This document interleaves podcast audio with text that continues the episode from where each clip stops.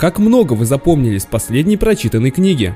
Или с последнего просмотренного видео, с последней статьи, которую вы прочитали буквально 2 часа назад?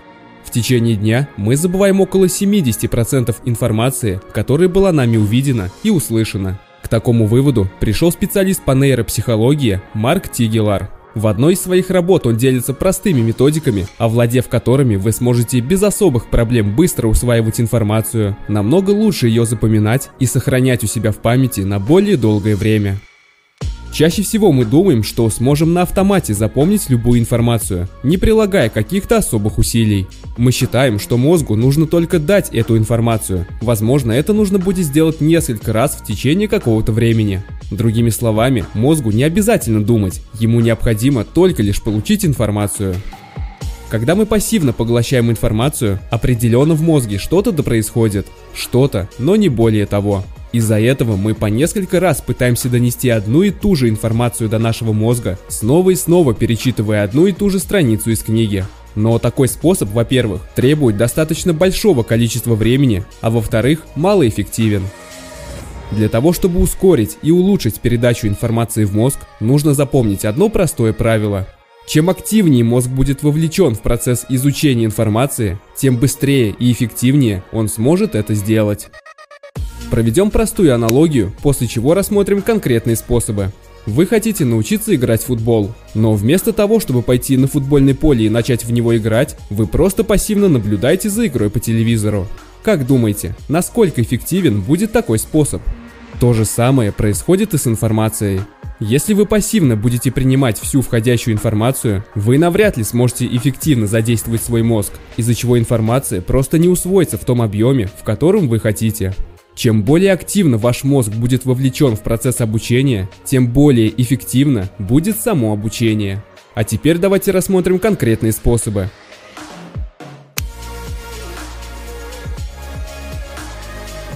Первый способ, который поможет вам наиболее активно задействовать ваш мозг, это простое объяснение полученной информации другому человеку своими словами.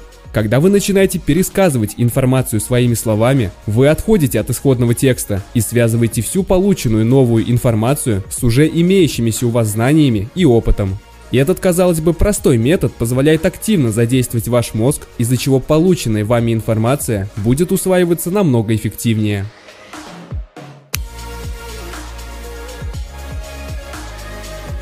Следующий метод основан на том, чтобы сразу после получения новой информации начать задаваться конкретными вопросами. Здесь вам необходимо постараться создать взаимосвязь между вашими уже имеющимися знаниями и новой полученной информацией.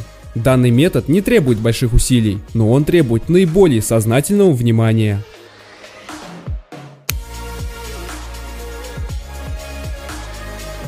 Следующий метод предполагает исключение повторного пассивного изучения одной и той же информации. Вы, вероятнее всего, уже несколько раз сталкивались с такой ситуацией, когда после прочтения какого-то материала вы постоянно возвращаетесь к нему и перечитываете его по несколько раз, в надежде на то, что таким образом информация усвоится лучше. Но это не так. Пассивное повторение полученной информации никак не влияет на вашу память. Повторюсь, именно пассивное повторение.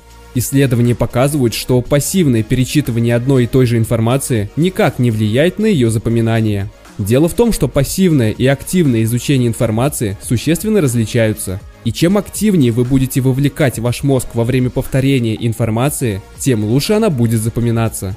Но вот если вы будете просто перечитывать один и тот же материал по несколько раз, не совершая при этом никаких активных действий, в вашем мозге сразу же может возникнуть мысль о том, что вы это и так уже знаете. При такой ситуации в мозге не будет происходить никаких существенных изменений, из-за чего информация не будет закреплена в памяти.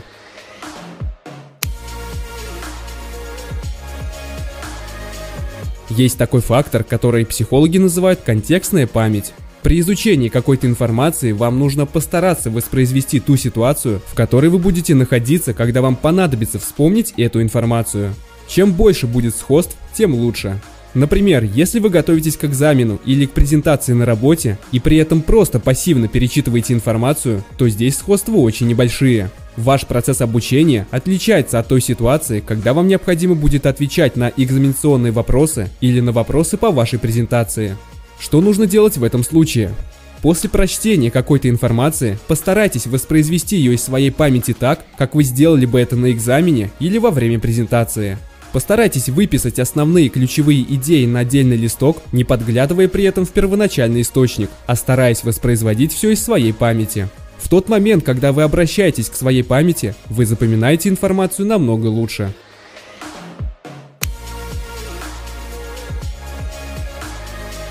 Еще одно преимущество записывания основных ключевых идей на отдельном листе бумаги в том, что после этого вы сможете сравнить всю записанную вами информацию с первоначальным текстом. Таким образом, вы сможете увидеть, что вы смогли запомнить, а что, возможно, не закрепилось у вас в памяти. Например, если вы выписали 5 основных идей, а в тексте их было 6, то вы понимаете, что шестая идея не сохранилась у вас в памяти, и на нее следует потратить немного больше времени. Таким образом, при активном пересмотре информации вы тратите намного меньше времени, чем при пассивном повторении. Такой метод позволяет полученной информации оставить более глубокий отпечаток в вашей памяти, а значит она запомнится намного лучше и на более долгий срок.